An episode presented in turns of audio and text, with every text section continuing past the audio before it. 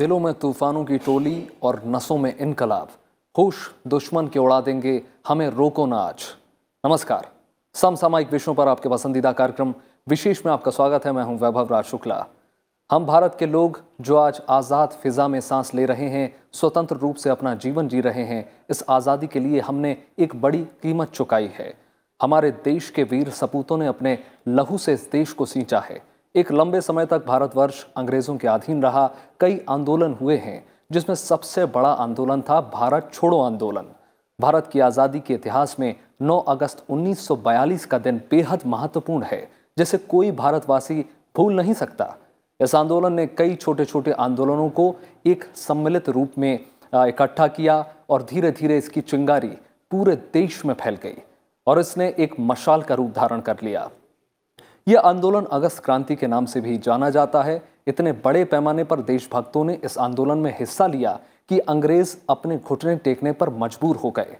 आज विशेष में हम जानेंगे, भारत छोड़ो आंदोलन से जुड़े तमाम पहलुओं को। तो आइए शुरू करते हैं आज का विशेष।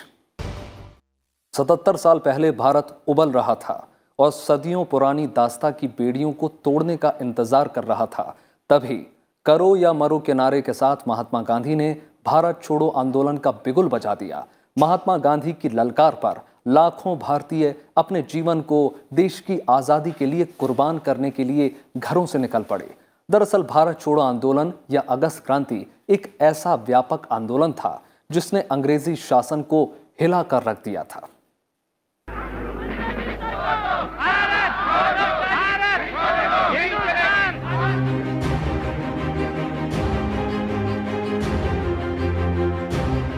भारत छोड़ो आंदोलन या अगस्त क्रांति। भारतीय स्वतंत्रता आंदोलन की आखिरी महान लड़ाई थी, जिसने ब्रिटिश शासन की नींव को हिलाकर रख दिया। 14 जुलाई 1942 को वर्धा में कांग्रेस कार्य समिति ने अंग्रेज़ों भारत छोड़ो प्रस्ताव पारित किया।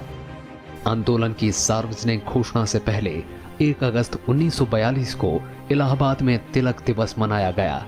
8 अगस्त 1942 को अखिल भारतीय कांग्रेस की बैठक मुंबई के गौलिया टैंक में हुई। बैठक में ऐतिहासिक भारत छोड़ो प्रस्ताव को कांग्रेस कार्य समिति ने कुछ संशोधनों के साथ स्वीकार कर लिया। देश भर के स्वतंत्रता सेनानियों की एक ही मांग थी, पूर्ण स्वराज। इस मौके पर महात्मा गांधी ने ऐतिहासिक भाषण देते हुए कहा, मैं आपको एक मंत्र देना चाहता हूँ, जिसे आप अपने दिल में उतार लें। और आपकी हर सांस के साथ इस मंत्र की आवाज़ आनी चाहिए। ये मंत्र है करो या मरो। या तो हम भारत को आज़ाद कराएँगे या इस कोशिश में अपनी जान दे देंगे। In respect to God need not be surprised if I do not realize the presence of God. Bharat छोड़ो आंदोलन की शुरुआत 1942 में हुई थी और ये विश्व युद्ध का समय था। और कांग्रेस के अंदर में, हमारे राष्ट्रीय आंदोलन में एक ख़ास तरह का मतभेद था। कुछ हमारे नेता चाहते थे, वो ये समझते थे कि ये समय बहुत उपयुक्त नहीं है आंदोलन छेड़ने के लिए। लेकिन गांधी जी का ये मानना था कि ये बहुत ही ज़रूरी समय है आंदोलन छेड़ने के लिए, और उसकी ख़ास वजह ये थी कि विश्व युद्ध भारत की सीमाओं तक आने का खतरा था। गांधी जी के शब्दों ने जनता पर जादू सा असर डाला, और वे नए जोश, नए साहस, नए संकल्प नई आस्था, दृढ़ निश्चय और आत्मविश्वास के साथ स्वतंत्रता संग्राम में कूद पड़े। आंदोलन की घोषणा के 24 घंटे के भीतर ही सभी बड़े नेता गिरफ़्तार कर लिए गए। गांधी जी को पूना के आगा खां पैलेस और कांग्रेस कार्यकारिणी के अन्य सदस्यों को अहमदनगर के दुर्ग में रखा गया। कांग्रेस को गैर संवैधानिक संस्था घोषित कर दिया गया।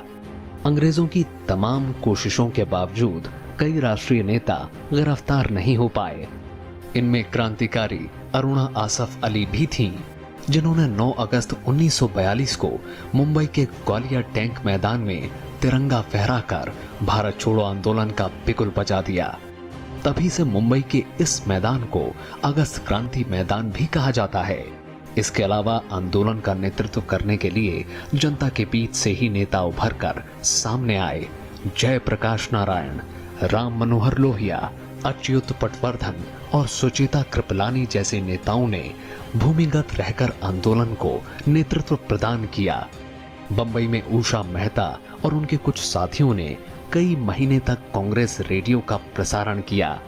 लोग ब्रिटिश शासन के प्रतीकों के खिलाफ प्रदर्शन करने सड़कों पर निकल पड़े और सरकारी इमारतों पर तिरंगा फहराना शुरू कर दिया। आंदोलन का आह्वान गांधी जी ने दिया तो अंग्रेज़ी सरकार को लगा कि एक बहुत बड़ा षड्यंत्र तख्ता पलट का है और वो आंदोलन हिंसक, उग्र भी हो सकता है और वो हर हालत में आंदोलन को दबाने के पक्ष में थे। तो जैसे ही आंदोलन की कॉल गांधी जी ने दी, कांग्रेस के सारे के सारे बड़े नेताओं को एकदम से गिरफ़्तार कर लिया गया और ऐसी जगह पर रखा गया जहाँ पर किसी के बारे में कुछ भी नहीं पता था। पटना के नौजवान विद्यार्थियों ने तो बलिदान का स्वर्णिम इतिहास ही रच डाला। 11 अगस्त 1942 को सचिवालय पर तिरंगा फहराने के दौरान फिरंगी हुकूमत की गोलियों से सात छात्र शहीद हो गए। सरकार ने जब आंदोलन को दबाने के लिए लाठी और बंदूक का सहारा लिया तो आंदोलन का रुख बदलकर हिंसात्मक हो गया। अनेक जगहों पर रेल की पटरियाँ उखाड़ी गई और स्टेशनों में आग लगा दी गई। बंबई, अहमदाबाद और जमशेदपुर में मजदूरों ने संयुक्त रूप से विशाल हड़तालें की। संयुक्त प्रांत में बलिया और बस्ती, बंबई में सतारा, बंगाल में मिदनापुर और बिहार के कुछ भागों में अस्थायी सरकारों की स्थापना की गई। सतारा में विद्रोह का नेतृत्व वाई बी चौहान और नाना पाटिल ने किया था। पहली समानांतर सरकार बलिया में चितू पांडे के नेतृत्व में बनी। कि इसके बाद ये ब्रिटिश को अंग्रेज़ी सरकार को बिल्कुल ही स्पष्ट हो गया था कि वो ज़्यादा समय तक इस देश पे कब्जा अपना नहीं कर पाएँगे। एक और इसका महत्व था, जब भारत जैसे बड़े उपनिवेश, भारत जैसे बड़े देश को आज़ादी मिल गई, तब ये रहा कि इस दुनिया में बहुत सारे ऐसे जो गुलाम देश थे, उनकी आज़ादी भी लगभग सुनिश्चित हो गई। भारत छोड़ो आंदोलन, इस मायने में भी अनोखा था कि इनमें महिलाओं ने बढ़ चढ़कर हिस्सा लिया था। उन्होंने आंदोलन में न सिर्फ़ हिस्सा लिया, बल्कि पुरुषों की बराबरी करते हुए इसका नेतृत्व भी किया। भारत छोड़ो आंदोलन, इस मायने में भी एक क्रांतिकारी आंदोलन था, क्योंकि इसने भारत की भावी राजनीति की आधारशिला रखी। ग्वालियर टैंक मैदान से अपने ऐतिहासिक भाषण में गांधी जी ने कहा, जब भी सत्ता मिलेगी, भारत के लोगों को मिलेगी, और वही इस बात का फैसला करेंगे कि इसे किसे सौंपा जाना है? भारत छोड़ो आंदोलन की वार्षिकी के अवसर पर उपराष्ट्रपति एम वेंकैया नायडू ने देशवासियों के साथ देश के महान नेताओं क्रांतिकारियों आंदोलनकारियों और उनके बलिदान को सादर नमन किया है। उन्होंने कहा है कि भारत छोड़ो आंदोलन से जुड़े संदेश आज भी उतने ही प्रासंगिक हैं। India movement was aimed at driving out foreigners, Britishers. But now the relevance of Quit India is still there. Quit India now should apply to ending corruption, ending discrimination, ending disparities, and then ending poverty. This should be a movement of the people, protecting the nature, and then also eliminating the social evils. They, we should make them to quit India, and for that matter, the world also. Bharat छोड़ो आंदोलन का इतिहास गुमनाम योद्धाओं के बलिदानों से भरा पड़ा है। उस दौर के किसानों, फैक्ट्री मजदूरों, पत्रकारों, कलाकारों, छात्रों शिक्षा शास्त्रियों और धार्मिक संतों की कई गुमनाम गाथाएँ हैं। अगस्त क्रांति एक ऐतिहासिक क्षण था। ये केवल विदेशी दास्तां के खिलाफ महज एक आंदोलन भर नहीं था। बल्कि भारतीय जनता में एक नई चेतना का संचार था। इस नई चेतना ने भारत की आज़ादी की एक मज़बूत ज़मीन तैयार की, जिसने 1947 में अंग्रेज़ों को भारत को आज़ाद करने पर मजबूर कर दिया। Bureau report, Rajya Sabha TV. पूर्व में साम्राज्यवाद के खिलाफ आंदोलन तेज हो रहा था। पश्चिम में द्वितीय विश्व युद्ध लगातार जारी था और भारत में महात्मा गांधी के नेतृत्व में देश आज़ादी की आशा कर रहा था। महात्मा गांधी अहिंसक उपायों और सत्याग्रह से समाज को बदलना चाहते थे, वहीं दूसरी तरफ़ नेताजी सुभाष चंद्र बोस ने दिल्ली चलो का नारा दिया था और भारत को आज़ाद कराने के लिए आज़ाद हिंद फौज की कमान संभाल ली थी। भारत छोड़ो आंदोलन की पृष्ठभूमि में दुनिया में बदलाव का दौर था। भारत छोड़ो आंदोलन की नींव।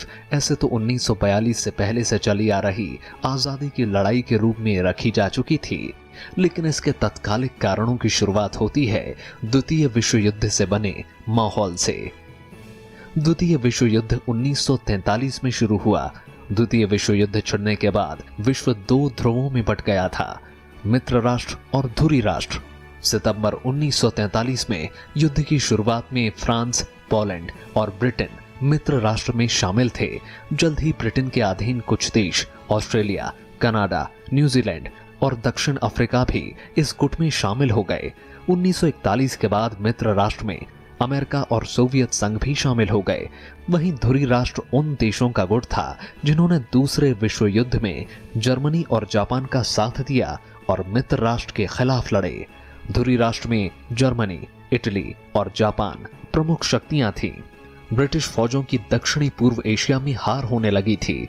वहीं ये आशंका भी प्रबल होती जा रही थी कि कहीं जापान भारत पर हमला न कर दे। भारत में भी ब्रिटिश हुकूमत के खिलाफ आज़ादी की लड़ाई जारी थी। ऐसे हालात में ब्रिटेन को भारत से समर्थन की कोई उम्मीद नहीं दिख रही थी।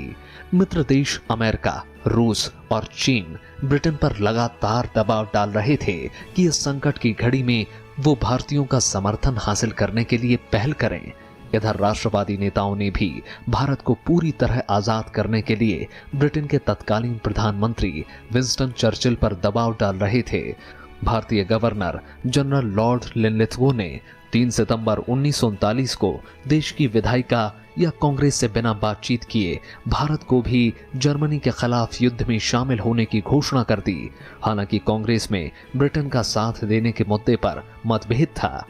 ब्रिटेन हर हाल में भारत का साथ चाहता था। दूसरे विश्व युद्ध के बाद से लगातार ब्रिटेन की हालत खराब होती जा रही थी। जर्मनी लगातार ब्रिटेन पर आक्रामक होते जा रहा था। लेकिन 1940 और 42 के बीच में इस तरह की परिस्थितियाँ बनी कि गांधी एकदम से दृढ़, निश्चय और पूरे संकल्प के साथ उन्होंने तय कर लिया कि लड़ना ही है। विश्व युद्ध की वजह से अमरीकी शक्तियाँ यहाँ अमेरिका की फौज 1942 में, वो भारत में आ गई, बहुत सारे लोग। और इसको गांधी ने और भारत की जनता ने बिल्कुल ही पसंद नहीं किया। अंग्रेज़ लोगों ने ब्रिटिश सरकार ने, चर्चिल ने, जिन्होंने कहा कि हम दुनिया में शांति चाहते हैं, हम दुनिया के देशों के लिए आज़ादी चाहते हैं, एक बहुत बड़ा एटलांटिक उनका रेजोल्यूशन था। लेकिन उन देशों में उन्होंने भारत को शामिल नहीं किया। उन्होंने कहा कि भारत तो ग्रेट ब्रिटेन का हिस्सा है। बाकी देशों को आज़ादी मिलेगी, भारत तो इंग्लैंड का ही हिस्सा रहेगा। भारत का समर्थन हासिल करने के मकसद से ब्रिटेन ने क्रिप्ट मिशन का दांव खेला। स्टेफोर्ड क्रिप्स को मार्च 1942 में भारत भेजा गया। क्रिप्स मिशन ने बाकायदा एक योजना तैयार की। इसके ज़रिए ब्रिटेन सरकार भारत को पूर्ण स्वतंत्रता देना नहीं चाहती थी। ब्रिटेन भारत को सिर्फ़ डोमिनियन स्टेट का स्टेटस देना चाहती थी और इसके लिए भी कोई समय सीमा तय नहीं थी। वो भारत की सुरक्षा अपने हाथों में ही रखना चाहती थी और साथ ही गवर्नर जनरल के वीटो अधिकारों को भी पहले जैसा ही रखने के पक्ष में थी। कांग्रेस समेत तमाम भारतीय दलों ने क्रिस्प मिशन के सारे प्रस्तावों को खारिज कर दिया। महात्मा गांधी ने क्रिस्प मिशन के प्रस्तावों पर टिप्पणी करते हुए कहा कि ये आगे की तारीख का चेक था, जिसका बैंक नष्ट होने वाला था। क्रिस्प मिशन से भारतीयों को निराशा मिली और भारतीय नेताओं को चले जाने का एहसास हुआ? वहीं विश्व युद्ध के कारण परिस्थितियाँ गंभीर होती जा रही थीं। जापान सफलतापूर्वक, सिंगापुर, मलाया और बर्मा पर कब्जा कर भारत की ओर बढ़ने लगा था। जापान के बढ़ते प्रभुत्व को देखकर 5 जुलाई 1942 को गांधी जी ने हरिजन में लिखा अंग्रेज़ों भारत को जापान के लिए मत छोड़ो, बल्कि भारत को भारतीयों के लिए व्यवस्थित रूप से छोड़ जाओ। अंग्रेज़ सरकार के रवैये से निराश, भारतीयों ने यह मानना शुरू कर दिया कि साम्राज्यवाद पर अंतिम प्रहार करना आवश्यक हो गया है। जब अमेरिका ने इंग्लैंड पे दबाव डाला तो एक क्रिप्स मिशन भेजा गया कि भारत की आज़ादी की बात की जाए। और क्रिप्स यहाँ पर आए और भारत के सभी नेताओं से मिले, लेकिन उन्होंने भारत की आज़ादी को लेके कोई भी एक पक्की बात करने, कहने से बिल्कुल भी इनकार कर दिया। तो जवाहरलाल नेहरू, गांधी, सारे लोग इससे बहुत ही ज़्यादा निराश हुए। तो उनको ये लगा कि भारत असुरक्षित हो रहा है विश्व की युद्ध की वजह से, ब्रिटिश ग्रेट ब्रिटेन की सरकार का कोई बिल्कुल बिल्कुल इरादा नहीं है और विश्व युद्ध के जितने सारे नुकसान होते हैं, वो भारत को हो रहे हैं। अमरीकी शक्तियाँ, अमरीकी फौज जो है, वो भारत में आ गई हैं और लग रहा है कि भारत को भी तहस नहस करने का एक, की एक संभावना बन रही। जब ये सारी परिस्थितियाँ हुई तो फिर हमारे राष्ट्रीय आंदोलन के नेताओं ने ये तय कर लिया कि अब हमें एक बहुत बड़ी मुहिम, बहुत बड़ा संघर्ष, बहुत बड़े आंदोलन का एक दौर चलाना है और वो आंदोलन दौर तभी खत्म होगा जबकि भारत को वो आज़ाद करा ले। जैसे जैसे दूसरा विश्व युद्ध आगे बढ़ रहा था, वैसे वैसे भारत की आर्थिक स्थिति भी खराब हो रही थी, जिसके लिए अंग्रेज़ सरकार को जिम्मेदार माना गया। पूर्वी बंगाल में बहुत से लोगों को बिना मुआवजा दिए उनकी जमीनों से वंचित किया गया। सेना के लिए किसानों के घर ज़बरदस्ती खाली करवाए गए। इन सब वजहों से अंग्रेज़ सत्ता के खिलाफ भारतीय जनमानस में असंतोष चरम पर पहुँच गया था। पूरा माहौल अंग्रेज़ों के खिलाफ हो गया था। इसी असंतोषजनक आर्थिक स्थिति ने महात्मा गांधी को भारत छोड़ो आंदोलन चलाने के लिए बाध्य किया। Bureau report, Rajya Sabha TV. देश को आज़ादी यूँ ही नहीं मिली। आने वाली पीढ़ियाँ आज़ाद हवा में सांस ले सकें, इसके लिए लाखों लोगों ने कुर्बानियाँ दी। अगस्त क्रांति या भारत छोड़ो आंदोलन ने जिस आज़ादी की बुनियाद रखी, उसमें सैकड़ों लोगों ने अपने प्राणों की आहुति दे दी। जिसकी जानकारी आज भी हमें ब्रिटिश काल में लिखे गए दस्तावेजों से मालूम होती है। हमारे देश को स्वतंत्रता बहुत ही मुश्किलों से मिली। न जाने कितनी क्रांतियाँ हुई और कितने ही क्रांतिकारी शहीद हुए। तब जाकर हम अब आज़ाद भारत में सांस ले रहे हैं। प्रथम स्वतंत्रता संग्राम हो या अगस्त क्रांति, ये दिन हमें याद दिलाते हैं कि स्वतंत्रता पाने के लिए देश के महान सपूतों ने कितनी कुर्बानियाँ दी। अंग्रेज़ी सत्ता की नींव हिला देने वाली अगस्त क्रांति के दौरान भी सैकड़ों देशभक्तों ने अपनी जान गंवा दी। पिछले साल प्रधानमंत्री नरेंद्र मोदी की ओर से अगस्त क्रांति को लेकर साझा की गई रिपोर्ट की कॉपी भी इस बात की तस्दीक करती है। बहुत बड़ा रोल था, बहुत महत्वपूर्ण भूमिका थी। देखिए, भारत को आज़ादी मिलने के पीछे जो विचारधारा काम कर रही थी, वो भारतीय राष्ट्रवाद की विचारधारा थी कि भारत की जनता चाहती है कि भारत की हमारी अपनी प्रतिनिधि सरकार हो, कोई विदेशी यूरोपीय सरकार हमारे पास ना हो। तो ये राष्ट्रवाद के विचार एकदम से यूँ ही पैदा नहीं हो गए थे। 19वीं सदी के अंत से धीरे धीरे एक संघर्ष के दौर से ये राष्ट्रवाद के विचार समाज के अलग अलग तबकों तक पहुँच रहे थे। मध्य वर्ग तक पहुँचे, पूंजीपति वर्ग तक पहुँचे, किसानों तक पहुँचे, कबीलाइयों तक पहुँचे मजदूरों तक पहुँचे धीरे धीरे पहुँचे। ये दस्तावेज़ इस बात का सबूत है कि भारत छोड़ो आंदोलन के ज़रिए महात्मा गांधी ने किस तरह अंग्रेज़ी हुकूमत की नींव हिला दी थी? इस आंदोलन ने देश की आज़ादी के आंदोलन को काफ़ी तेज कर दिया था। 1942 के आते आते राष्ट्रवाद के ये विचार, वो भारतीय लोग जो ब्रिटिश सर्विस में थे, वो भारतीय लोग जो ब्रिटिश फौज में थे, वो भारतीय लोग जो सिविल सर्विसेज़ में थे, जो कि ब्रिटिश एम्पायर की रक्षा कर रहे थे, वहाँ तक भी जब ये पहुँच गए तब फिर ये लगा कि अंग्रेज़ रुकेंगे कैसे? भारत तो बहुत बड़ा देश है। गांधी जी ने कहा था कि भाई, दो ढाई लोग, दो ढाई लाख अंग्रेज़ लोग यहाँ पर हैं और भारत इतना बड़ा देश है। वो इस देश में तभी रह सकते हैं जबकि भारतीय लोग उनका समर्थन करें। और राष्ट्रीय और क्विट इंडिया मूवमेंट ने, भारत छोड़ो आंदोलन ने यह सुनिश्चित कर दिया कि वो समर्थन जो कि 19वीं शताब्दी में और 20वीं शताब्दी के शुरू में अंग्रेज़ सरकार को भारतीय लोगों से मिल रहा था वो अब लगभग नामुमकिन हो गया। तो जब सारे के सारे समाज के सारे के सारे लोग दृढ़ संकल्प हो गए अंग्रेज़ी सरकार को हटाने के लिए तो फिर वो कैसे यहाँ पे रह पाएँगे? उन, उनका तो रह पाना असंभव हो गया। इस दस्तावेज़ में कहा गया है कि 9 अगस्त को भारत छोड़ो आंदोलन शुरू होने के बाद मुंबई सिटी में गांधी और वर्किंग कमेटी के सदस्यों को गिरफ़्तार कर लिया गया। मुंबई में लोगों पर आँसू गैस के गोले भी दागे गए। रिपोर्ट में 15 जगहों पर पुलिस फायरिंग में 8 लोगों के मारे जाने और 44 लोगों के घायल होने की जानकारी भी दी गई है। इसके अलावा अहमदाबाद में हड़ताल होने और पुलिस फायरिंग में एक की मौत की जानकारी है। इसमें कहा गया है कि पुणे में छात्रों की भीड़ पर पुलिस फायरिंग हुई, जहाँ एक की मौत हो गई। इसमें सूरत शहर में आंदोलन को दबाने के लिए सैनिकों को रवाना किए जाने की बात भी कही गई है। इस दस्तावेज़ के मुताबिक उत्तर प्रदेश में कांग्रेस के कई बड़े नेताओं को गिरफ़्तार किया गया। लखनऊ, इलाहाबाद और कानपुर में हड़ताल की कोशिश हुई। पंजाब के लाहौर और अमृतसर में लोगों ने बड़ी सभाएँ की। रिपोर्ट में इस बात की चर्चा की गई है कि बिहार में राजेंद्र प्रसाद और दूसरे नेताओं को गिरफ़्तार कर लिया गया। भारत छोड़ो आंदोलन को फौज की मदद से और एक बहुत ही दमन के द्वारा और ज़ोर जबरस्ती के द्वारा और शोषण के द्वारा अंग्रेज़ सरकार ने दबा दिया। लगभग 10 से पंद्रह हज़ार लोगों की जान गई। बहुत सारे लोगों को जेल में डाल दिया गया। हमारे सारे नेता जेल में थे और वो लगभग 44 और 45 के बाद में जेल में रहे। इसलिए उन्होंने भारतीय नेताओं के साथ एक नेगोशिएशन की शुरुआत की और इंडियन इंडिपेंडेंस एक्ट बना। एक बिल बना और वो एक्ट बना और वो एक्ट ब्रिटिश पार्लियामेंट ने पास किया और इस एक्ट के द्वारा भारत को आज़ादी मिली।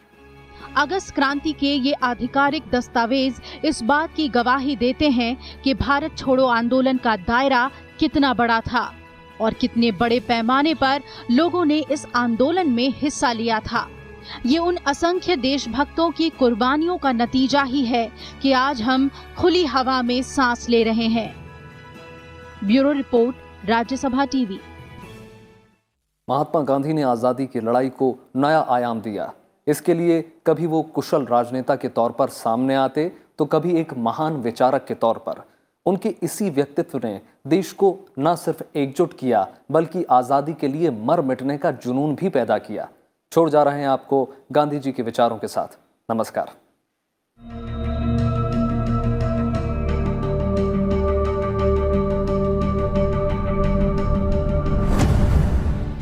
अंग्रेज़ों भारत छोड़ो महात्मा गांधी की दूरदर्शिता का परिचायक था। भारत के आज़ादी के इतिहास में 9 अगस्त 1942 का दिन बेहद महत्वपूर्ण है। महात्मा गांधी ने अंग्रेज़ों भारत छोड़ो का आंदोलन के रूप में आज़ादी की अंतिम लड़ाई की घोषणा कर दी थी। इससे पूरा भारत आज़ादी के रंग में सरोबार हो चुका था। ये वो आंदोलन था जिससे ब्रिटिश हुकूमत में दहशत फैल गई। देश के स्वतंत्रता आंदोलन में 9 अगस्त ने ऐसी अव्यवस्था पैदा की, जिसकी कल्पना अंग्रेज़ों ने भी नहीं की थी। पूरे भारत में ये आंदोलन इतनी तेज़ी से फैला कि अब अंग्रेज़ों के लिए भारत में रहना दूभर हो गया। भारत अपनी आज़ादी की लड़ाई के आखिरी पड़ाव पर पहुँच गया। इसी का नतीजा था कि महज पाँच साल बाद ही अंग्रेज़ों को भारत छोड़ने को मजबूर होना पड़ा। दरअसल महात्मा गांधी की दूरदर्शिता ने ही आज़ादी की लड़ाई को जन आंदोलन बना दिया। गांधी जी के सामने अंग्रेज़ लोग अखबार ला के रख देते थे। और उन अखबारों में घटना होती थी कि जनता हिंसक हो गई, जनता ने पुलिस स्टेशन पे हमला कर दिया, पुल को तोड़ दिया, ये कर दिया। इस उम्मीद में कि जब गांधी जी अहिंसा के पुजारी हैं, वो अहिंसात्मक आंदोलन चाहते हैं, जब गांधी जी ये देखेंगे कि उन्हीं का चलाया हुआ आंदोलन हिंसक हो गया है तो शायद गांधी उसकी निंदा करेंगे और लोगों के सामने ये आह्वान देंगे कि वो ये सब ना करें। लेकिन गांधी जी ने ऐसा कुछ नहीं किया। गांधी ने उस हिंसा को की निंदा भी नहीं की, उसको बंद भी नहीं किया।